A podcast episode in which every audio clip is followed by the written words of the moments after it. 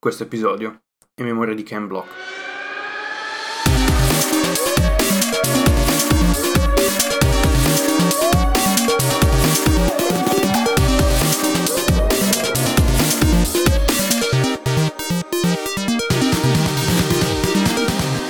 Ciao a tutti ragazzi e benvenuti ad una nuova puntata di Motorhome, la rubrica di Game Coffee dove parlo di motorsport sia vero che finto e oggi partiamo con la terza parte di questa serie dedicata al mondo del rally, cioè il mese di gennaio.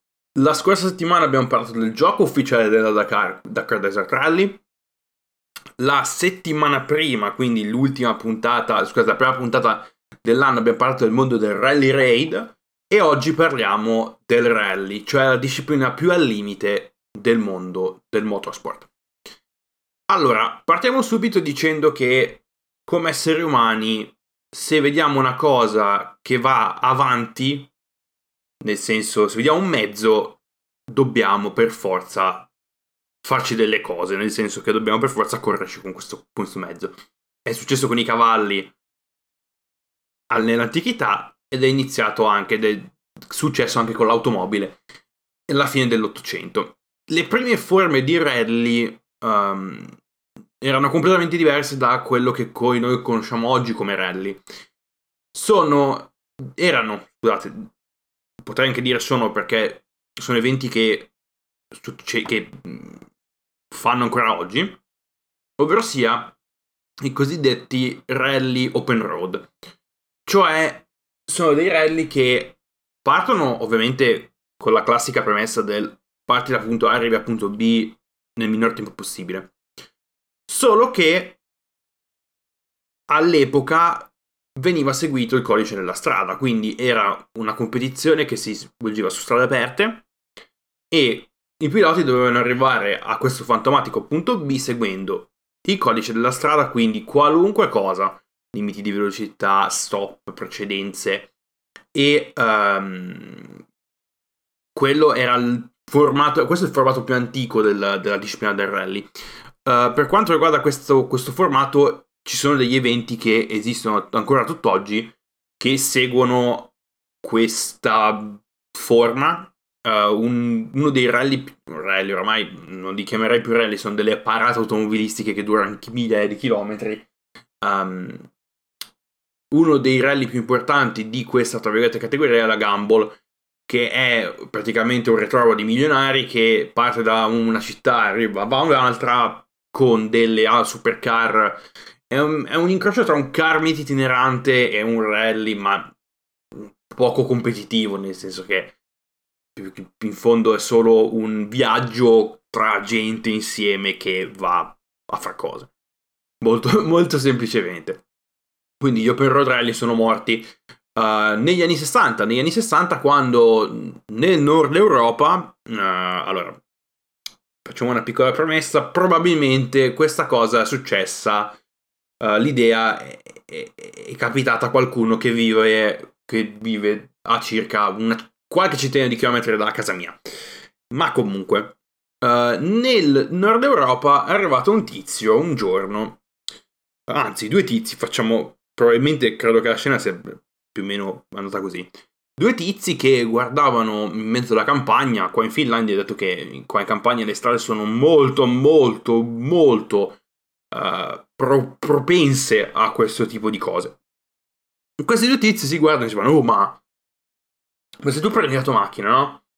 E parti da qua, chiudiamo tutto, parti da qua e vai, vai alla fine di quella strada lì. E chiudiamo il tutto. E la fai tipo il più spedito possibile, secondo me dice che qualcuno ci caga e qualcuno, qualcuno l'ha cagato. Ed è praticamente lì che è nata la prova speciale, che è ancora il nome che viene utilizzato oggi per le tappe uh, dei rally moderni. Vengono ancora chiamate prova, spe- prova speciale che in sostanza è una sezione di strada chiusa al pubblico dove appunto si cerca di andare il più veloce possibile, una specie di cronoscalata ma senza la scalata. Una prova a tempo da un punto A a un punto B chiuso, uh, chiuso al, al, al pubblico sostanzialmente. Questo format ha preso piede nei paesi nordici, poi piano piano si è spostato un po' dappertutto e la FIA, o al tempo era la FISA, hanno notato questo trend e nel 1973 viene inaugurato il primo mondiale rally, ovvero sia il World Rally Championship, che è il mondiale rally che vediamo tuttora al momento. Um, quindi le, i regolamenti per quanto riguarda il mondiale rally all'epoca seguivano una categoria chiamata gruppo 4, se non sbaglio, che era presa da una categoria uh, di, uh, di autoturismo sostanzialmente ma c'era in progetto, almeno eh, nei, negli anni successivi, di creare una categoria specifica per rally e da lì nasce appunto il famosissimo e tanto temuto gruppo B. Negli anni 80 era praticamente, è stata praticamente l'era del, del facciamo le cose assurde eh, nel mondo dei motori. In Formula 1 negli anni 80 sono spuntati turbo e sono venuti fuori delle bestie come la Brabham BT52 che faceva, da quanto dicono, in qualifica con un motore 4 cilindri da un, da un litro e 6, da 1600 cm3 e un turbo con una portata di 5,5 bar faceva sì e no 1400 cavalli. Poi nel mondo eh, delle gare endurance avevamo il gruppo C che era praticamente l'auto da Formula 1 con la ruota coperte e nel rally avevamo il gruppo B che era una categoria dove tutte le case facevano un po' sostanzialmente quello che volevano e, uh, ed era una categoria che ha praticamente creato questa specie di golden age del rally, ma una categoria molto pericolosa che appunto venne terminata nel 1986 grazie a tre uh, eventi e incidenti tragici e, che uh, hanno praticamente posto fine al, um, al, al gruppo B sostanzialmente. È una storia molto interessante che magari un giorno potremmo approfondire in, di più, portando un episodio dedicato interamente al gruppo B. Dal 1986 al 1997 il gruppo B è stato accantonato e si è passato al regolamento gruppo A. Uh, regolamento gruppo A che significa molto semplicemente auto da, produ- auto da produzione omologate, leggermente modificate. Quindi qualcosa di simile ad, un, uh, ad una touring car ma con un pochino più con delle regolamentazioni un pochino più lasche per quanto riguarda uh, portate di, del turbo o comunque per quanto riguarda anche la costruzione del, del, del, della, della vettura in sé e dal 97 al 2020 dal 97 fino a praticamente al 2022 uh, nasce la categoria VRC sostanzialmente. Sono praticamente dei prototipi con sembianze d'auto da produzione, ma che non hanno assolutamente nulla a che vedere con le auto da produzione. Perché dico fino al 2022? Perché nel 2022 c'è stato un cambio di categoria sostanzialmente. Perché oramai le, le auto uh, che partecipano al Mondiale Rally non più, non vengono più chiamate auto VRC, ma vengono chiamate auto Rally One uh, Rally One che è questa nuova categoria che hanno uh, introdotto appunto nel 2022 e che troveremo e di cui vi parlerò praticamente adesso. Uh, il mondiale rally al giorno d'oggi è un mondiale che si svolge su maggior parte, maggior parte sul territorio europeo, però abbiamo qualche round uh, al di fuori dell'Europa. Quest'anno, parliamo del 2023, ci saranno 13 rally uh, in questa stagione, di cui 9 in Europa e 4 fuori dall'Europa. Adesso non mi ricordo più esattamente um, i numeri, però so di sicuro che Nuova Zelanda e Giappone ci sono. Um, però adesso il calendario non me lo ricordo proprio per bene. Comunque la maggior parte dei, dei, degli eventi saranno disputati in, in Europa. So che è un po', diciamo, Uh, controintuitivo uh, definirlo mondiale quando la maggior parte degli eventi sono disputati in un solo continente, però la FIA ha deciso così. Ogni rally, questi 13 rally in media hanno una distanza, copriranno delle distanze su circa 300 km, dai 300 ai 320 km sostanzialmente. Il mondiale rally è diviso in quattro categorie per quanto riguarda le classi di uh, vetture che partecipano. Abbiamo Rally 1, Rally 2, Rally 3 e Junior VRC. L'anno scorso non c'era la Junior VRC, ma è stata reintrodotta quest'anno utilizzando il regolamento uh, Rally 3. Quindi partiamo subito dalla categoria Rally 1, Rally 1 come chiamatela come volete, perché sono, è la categoria più uh, recente all'interno del mondo uh, del mondo del rally. e le novità principali sono sostanzialmente, sostanzialmente una. Ovvero sia che i motori non sono più dei motori a combustione interna, ma sono delle power unit. Quindi abbiamo uh, in combinazione un motore da um, 1 litro 6 da 380 cavalli, generalmente un 4 cilindri, in combinazione con un motore elettrico da 100 kW che, verrà, che viene utilizzato principalmente nelle liaison, cioè nei punti in cui tra uno stage e l'altro si arriva magari al ritorno eh, da uno stage verso l'area servizi, insomma, durante le liaison si è obbligato ad utilizzare il motore elettrico.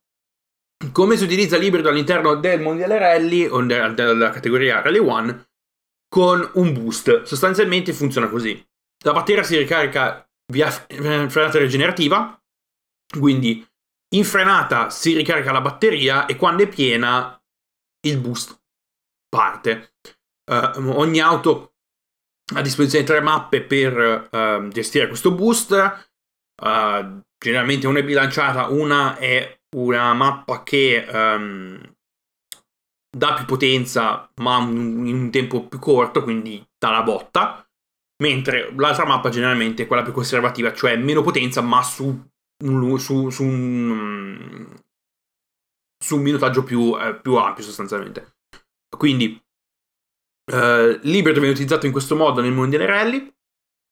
Poi una cosa che hanno cambiato uh, sono stati i cambi, uh, le, le, trasmissioni. Le trasmissioni sono passate dalle, dal, da, dal 6 rapporti che veniva utilizzato al volante, quindi aveva una paletta al volante e non due, una sola, che faceva sia da scalata che da, um, da ingrano, che è una cosa fighissima da vedere.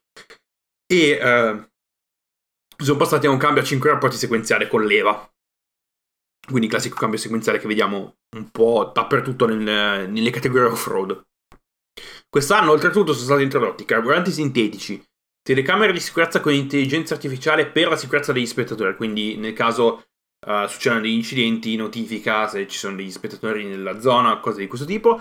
Un sistema di sospensioni più semplice e più corte, la rimozione del differenziale attivo centrale, il divieto di raffreddamento di freno a liquido, un serbatoio semplificato e un turbo semplificato con rimozione delle valvole per l'aria fresca in entrata del sistema anti-lag. Tanta roba.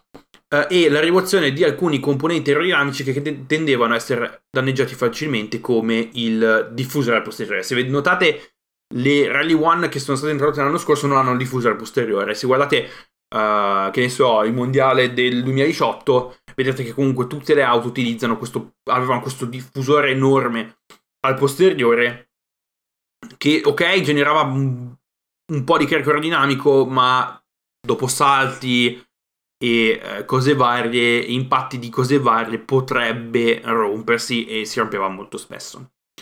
E le auto del gruppo del Rally 1, questa è una cosa molto importante, non saranno più legate quelle, alle quote di produzione. Quindi uh, i modelli che vedete, uh, che vedrete magari nei prossimi anni potrebbero essere qualcosa di completamente diverso da, rispetto a quello che vediamo uh, circolare per strada sostanzialmente. Questi erano i, diciamo, i cambi più importanti di regolamento per quanto riguarda il modello rally e la classe Rally 1. Adesso passiamo a chi è che compete all'interno del uh, mondiale rally. Abbiamo tre costruttori nella categoria, ovvero sia Ford, Hyundai e Toyota, più uh, alcune entrate indipendenti. E generalmente sono piloti che si appoggiano a uno dei tre uh, team all'interno, dei tre costruttori, comunque dei team all'interno del mondiale rally. Mi viene in mente Jordan Serdiredis, che è un pilota greco che ogni tanto fa una, diciamo, una campagna part-time, fa qualche rally ogni tanto, principalmente Monte Carlo, Grecia, Spagna sostanzialmente, e si appoggia a M-Sport, quindi lui compra, ha comprato una Puma Rally One sostanzialmente e uh, nell'acquisto l'ha comprata praticamente da M-Sport e M-Sport diciamo nel pacchetto comprende anche uh, l'assistenza, quindi per quanto riguarda appunto il, il park fermé, uh, l'area servizi, M-Sport gli gestisce appunto le riparazioni. E un altro, un altro privato che mi viene in mente che generalmente fa qualche comparsata durante il mondiale rally è Bertelli, Lorenzo Bertelli con il suo team Frank Mathieu. Um, una cosa particolare del mondiale rally è che uh, non puoi partecipare ad alcuni rally, non devi fare tutta la campagna, tutti, tutto l'intero campionato. Mi viene in mente, ad esempio, uh, l'anno scorso Sebastian Loeb ha fatto, uh, ad esempio, Monte Carlo e Grecia, oppure Esa Peccalappi ha fatto il rally di casa, quindi il rally, il rally di Finlandia e il rally di Giappone, e ad esempio Ogier, Sebastian Ogier ha deciso di uh, abbandonare, diciamo, la sua guida full time all'interno del team Toyota Gazoo Racing e, uh, scusate, Toyota Gazoo Rally e ha, ha, partecipato ad alcuni rally, tipo in Giappone ad esempio, non mi ricordo più esattamente. L'anno scorso hanno partecipato solamente 7 piloti all'intera stagione, quindi hanno, so, solo 7 piloti hanno preso parte a, 13, a tutti i 13 rally. Questi sono per Toyota Calle Rovampera, Calle Rovampera uh, campione del mondo 2022, Elvin Evans e Takamoto Katsuta, uh, che correva all'interno del team, all'interno del, um, del, del, del, team Toyota, quindi Toyota Gazoo Racing, sotto però uh, un sottoteam chiamato New Generations, che adesso non esiste più perché Toyota ha deciso di, um, di portare la sua Yaris anche nella categoria sottostante, cioè il Rally 2. Uh, quindi per Toyota, chi ha partecipato a tutti i rally abbiamo Robampera, Evans e Katsta. Uh, per Hyundai abbiamo avuto solamente Wade Tanak e uh, Thierry Neuville, mentre per la Ford i due piloti full time sono stati Craig Breen e Gus Greensmith. Per quanto riguarda la stagione 2023 che inizierà, uh, adesso sto registrando il 17 gennaio, inizierà tra due giorni a Monte Carlo ci sono stati dei cambiamenti per quanto riguarda, diciamo, il mercato piloti. Ad esempio, eh, Oettana che è passato da Hyundai a M-Sport, quindi alla Ford. Craig Breen è andato in part-time a Hyundai. Uh, Gus, Green, Gus, Greensmith non ha più una guida all'interno del team, del team M-Sport. Uh, Thierry Neuville è rimasto uh, in Hyundai e uh, stessa cosa anche per Elvin Evans e Casta che sono rimasti all'interno del Toyota Gazoo Team. Sotto la categoria Rally 1, quindi la categoria principale del mondiale rally, abbiamo la categoria Rally 2. La categoria Rally 2 è uh, una categoria il cui regolamento è basato su una fusione dei regolamenti R5, che erano in vigore dal 2010 fino al 2016, e una categoria, un regolamento vecchissimo, tra virgolette, che magari alcuni di voi conoscono, che è la, il regolamento Super 2000 che era il regolamento che mi ricordo ai tempi veniva utilizzato per il campionato rally italiano. Cioè, Super 2006 Super 2000. Adesso quello era uh, il mio, diciamo, quando mi dici Super 2000 mi viene in mente campionato rally italiano. Comunque, uh, la categoria Rally 2 sono sostanzialmente modelli da produzione omologati. Quindi prendi l'auto dal concessionario, te la porti in officina, la smonti e ci metti su dei pezzi omologati per la categoria Rally 2 come partecipanti all'interno, diciamo che partecipanti nel senso di modelli disponibili per, che ne so, magari facciamo un esempio, tu ascoltatore vuoi partecipare al mondiale rally e vuoi partire direttamente dalla categoria rally 2. Quali sono i modelli che tu puoi comprare, che puoi acquistare, che possono essere convertiti in Uh, o addirittura già disponibili uh, in, in, assetto o da regolamento Rally 2. I modelli sono la Ford Fiesta Rally 2, la Skoda Fabia Rally 2 Evo, poi abbiamo la Hyundai i20N Rally 2, la Citroen C3 Rally 2 e poi abbiamo la Volkswagen Polo GTI R5 e da quest'anno abbiamo la Toyota GR Yaris Rally 2. Quindi sono modelli che tra virgolette possono essere acquistati da qualcuno e possono fare delle entrate indipendenti sostanzialmente. In WRC2, quindi in Rally 2, eh, possono partecipare sia squadre che privati, però ci sono delle condizioni per quanto riguarda la partecipazione. Per quanto riguarda le squadre, ogni squadra deve avere un minimo di due auto e c'è so, cioè una partecipazione obbligatoria a 6 rally più un rally extra al di fuori dell'Europa. In questo caso abbiamo Kenya, Nuova Zelanda e Giappone. E c'è la regola del, del drop result, quindi um, su, che ne so, magari vuoi partecipi a 7 rally, su quei 7 rally ti vengono contati i 5 migliori risultati. per quanto riguarda i privati, il massimo che un privato può, a, cui, a cui un privato può partecipare uh, sono 7 rally e contano i 6 migliori risultati. Quindi questa era la, rally, la categoria Rally 2 o VRC2 sostanzialmente in, in diciamo uh, proprio riassunta nella terra. Per quanto riguarda la categoria sottostante, perché ci sono come vi ho detto prima, ci sono quattro categorie, Rally 1, cioè VRC, Rally 2, VRC2, Rally 3, VRC3. La categoria VRC3 è una categoria uh, monomarca. M-Sport gestisce tutte le entrate e l'auto è una Ford Fiesta Rally 3 a trazione integrale.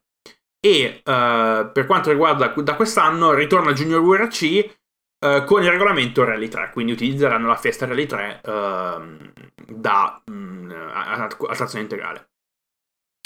Quindi, come funziona un rally dal punto di vista del, del format? Ogni rally ha tra le 16 e le 20 tappe, con una o due tappe, tra virgolette, lunghe, quindi che vanno oltre 15 km, e ogni, non tutti, però la maggior parte dei rally ha una tappa cosiddetta super speciale, che è una tappa di circa 3 km che o è una tappa molto molto corta, come ad esempio mi viene in mente uh, per quanto riguarda il rally di Finlandia, c'è una tappa uh, che fanno in centro città, in centro città circa, nel centro urbano di Jyväskylä, che si chiama Harju, che è una tappa da 2 km qualcosa, e l'anno scorso l'hanno fatta due volte, uh, in due configurazioni diverse, e, uh, o addirittura su circuito chiuso. L'esempio che mi viene in mente, ed è una figata e purtroppo non è disponibile in alcun in alcuna riproduzione per quanto riguarda All Sim Racing o i videogiochi, è la super speciale che hanno fatto nel rally di Acropoli dell'anno scorso, cioè una super speciale all'interno dello Stadio Olimpico di Atene. Una figata pazzesca.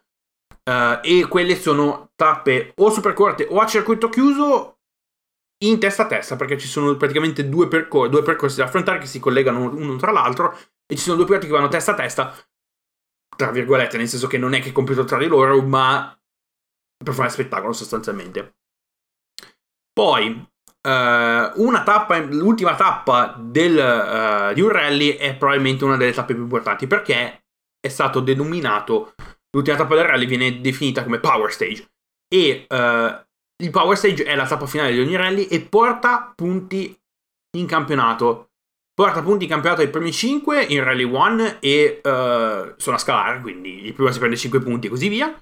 E in VRC2 i primi 3 che uh, che finiscono la tappa con il, tempo, con il tempo più basso si prendono punti. Il primo tre punti, il secondo due, il terzo molto semplicemente. E prima di ogni rally, questo ne parlavo anche nel, uh, nell'episodio del Rally Raid, prima di ogni rally si fanno le ricognizioni, ovvero si arriva una settimana prima del, dell'inizio del rally e si girano le tappe a velocità bassa per conoscere il meglio possibile e per evitare errori anche per magari uh, vedere le note con il copilota. Infatti ogni pilota nel mondiale rally ha un sistema suo uh, con il proprio copilota di, uh, di, di indicazioni sostanzialmente.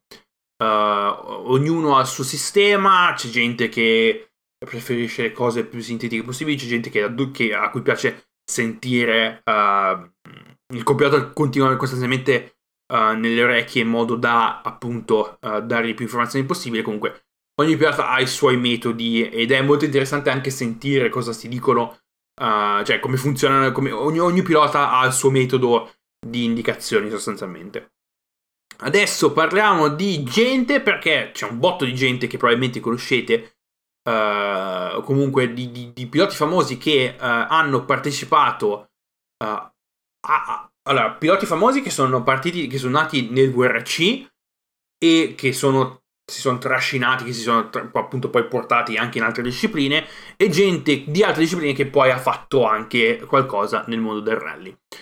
Piloti famosi per essere stati nel VRC abbiamo Sebastian Loeb, 9 volte campione del mondo, Sebastian Leger, un altro 9 volte campione del mondo, che oltretutto, um, oltre ad aver corso nel VRC, ha anche corso nel mondiale Endurance, come sempre con Toyota, poi abbiamo Jari Batti Latvala, che al momento è il uh, direttore generale um, e team principal della, del Toyota Gazoo Rally Team. Infatti, piccola parentesi, uh, il quartiere generale della, di Toyota Gasurelli è a Uvascola. Quindi io da qua posso prendere un pullman, in due ore sono lì e posso anche andare a vedere il quartiere generale uh, della Toyota. Peter Sulberg, uh, Mikko Hirvonen, Harry Rovanpera, papà di Kalle Rovanpera.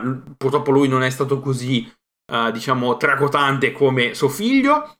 Poi abbiamo il, il re dell'asfalto, Gil Panizzi, Gianluigi Gigi Galli, uh, pilota italiano. Poi abbiamo, adesso parliamo di gente molto, molto, molto, molto, molto vecchia sostanzialmente. Parliamo di Didier Oriol, il Carlos Sainz Senior, il Matador, il papà di Carlos Sainz Jr.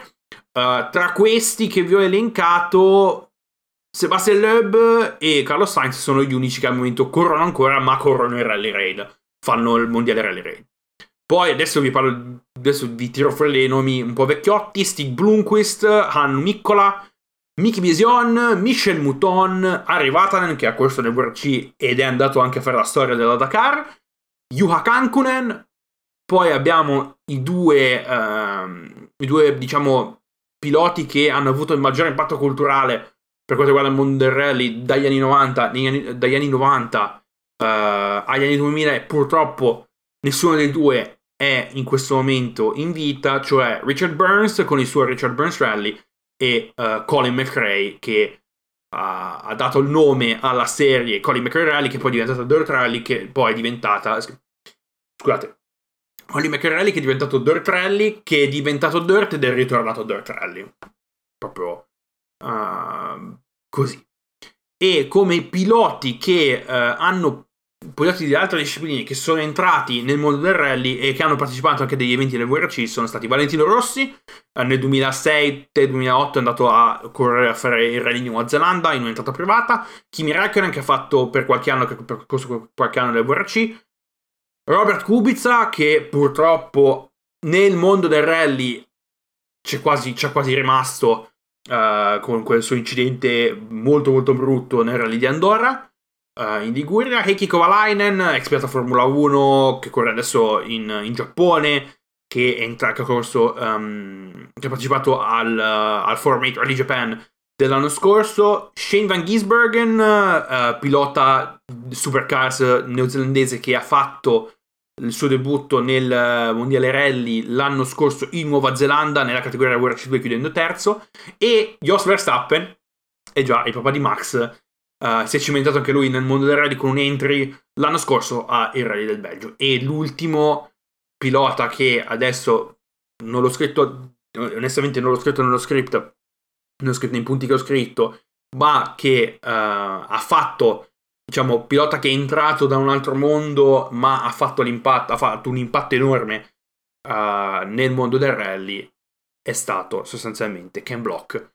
Allora, Chiudo questa puntata parlando un attimo di Ken Block. Allora, io le prime memorie che ho di Ken Block sono stati, quel, sono stati quel servizio di Top Gear che uh, avevamo fatto in California dove appunto uh, avevano invitato Ken Block sostanzialmente a fare una, una routine uh, di, di Gymkhana. Io, onesto, non ho mai guardato le... non ho, non ho mai guardato una di Gymkhana Uh, qualche giorno fa ho guardato la sua ultima, Electricana, uh, quella con l'Audi, con l'Audi RS4 e-tron, e capisco l'impatto che ha avuto uh, un po' per tutti, nel senso nel mondo dei motori Ken è stato un pioniere ed era anche molto bravo, aveva, aveva un talento, aveva anche un talento. Um, molti potrebbero dire, ah, ok, il proprietario ha fondato DC Shoes, è uno che uh, un milionario che ha tempo da buttare, aveva tempo da buttare e quindi si è cimentato nel rally, ma è qualcosa che trascende sostanzialmente questo. Sì, ok, ha fondato DC Shoes, uh, con, con, quello si è fatto i soldi che ha poi usato e poi abbandonato, cioè tra virgolette ha abbandonato DC Shoes. Quello non era il suo obiettivo principale nella vita, credo, credo il suo obiettivo principale fosse sostanzialmente divertirsi e far divertire la gente uh, con, le, con, i rally o comunque con sue uh, con i suoi stunt pazzeschi che ha fatto che hanno fatto diciamo ha fatto, anche, ha fatto anche la storia dei contenuti per quanto riguarda i contenuti uh, contenuti automobilistici su internet sostanzialmente, perché lui è stato uno dei primi a postare le sue, um, le sue routine su YouTube con un valore di produzione incredibile per l'epoca, ovviamente essendo lui comunque uh, diciamo benestante poteva permettersi una, una produzione per, uh, per fare questi, questi, eventi, queste cose qui, ha portato un, una disciplina uh, un po' delle masse, una disciplina molto molto diciamo di nicchia, cioè la gymkhana. Uh, se guardate anche uh, l'impatto che ha avuto nel mondo dei videogiochi, uh, Dirt 3, da Dirt 3 in poi sostanzialmente quasi tutti i, i giochi della serie Dirt hanno comunque una componente di gymkhana. Anche Dirt 5, c'è, anche in Dirt 5 c'è la, c'è la categoria gymkhana. Uh, e lui, oltre a tutto questo, era diventato invasato con il mondo del rally ed è stato uh, probabilmente il primo americano a, ad avere un, un'affermazione mediatica nel mondo del rally, anche nel mondo del rally. Infatti lui ha, avuto, ha partecipato comunque in un modo o nell'altro nel mondo del rally per un, per un 6-7 anni. Uh, l'ultima sua operazione nel mondo del rally è stata nel 2018, però ha continuato comunque a, uh, a correre insieme, insieme a Travis Pastrana, insieme a comunque a tutto il team che ha creato, poi abbandonando DC, poi con eh, la fama che abbia portato il mondo della Gymkhana ha creato Hoonigan, che io, onesto, eh, quando ho sentito parlare di Hoonigan pensavo fosse un brand eh, creato per uh, Need for Speed, perché la prima volta che l'ho visto era Need for Speed pensavo fosse un brand che non esisteva, cioè un brand finto che avevano creato per Need for Speed, poi ho scoperto che Hoonigan è un marchio che esiste Um, e, e, ho visto, ho provato anche le sue, le sue creazioni fuori di testa, tra virgolette, nel mondo, nel mondo virtuale grazie a Forza Horizon. Uh, quindi i miei pensieri vanno, vanno a Lucy, uh, a sua moglie e ai suoi figli. Uh, cos'altro dire? Ken Block, rest in peace, may he shred tires up there non so, non so cos'altro dire, quindi eh, una notizia che mi ha, mi ha scioccato sostanzialmente perché minchia, eh, un incidente in motoslitta poi. Quindi su questa nota chiudiamo questa puntata di uh, Oltre la Formula 1. Rubrica nella rubrica appunto per quanto riguarda Motorhome. Io vi ringrazio per l'ascolto. Eh, ci sentiamo venerdì prossimo con uh, una nuova puntata di Game Coffee dove parleremo di VRC Generation. Grazie mille. Fate bravi. A presto. Ciao.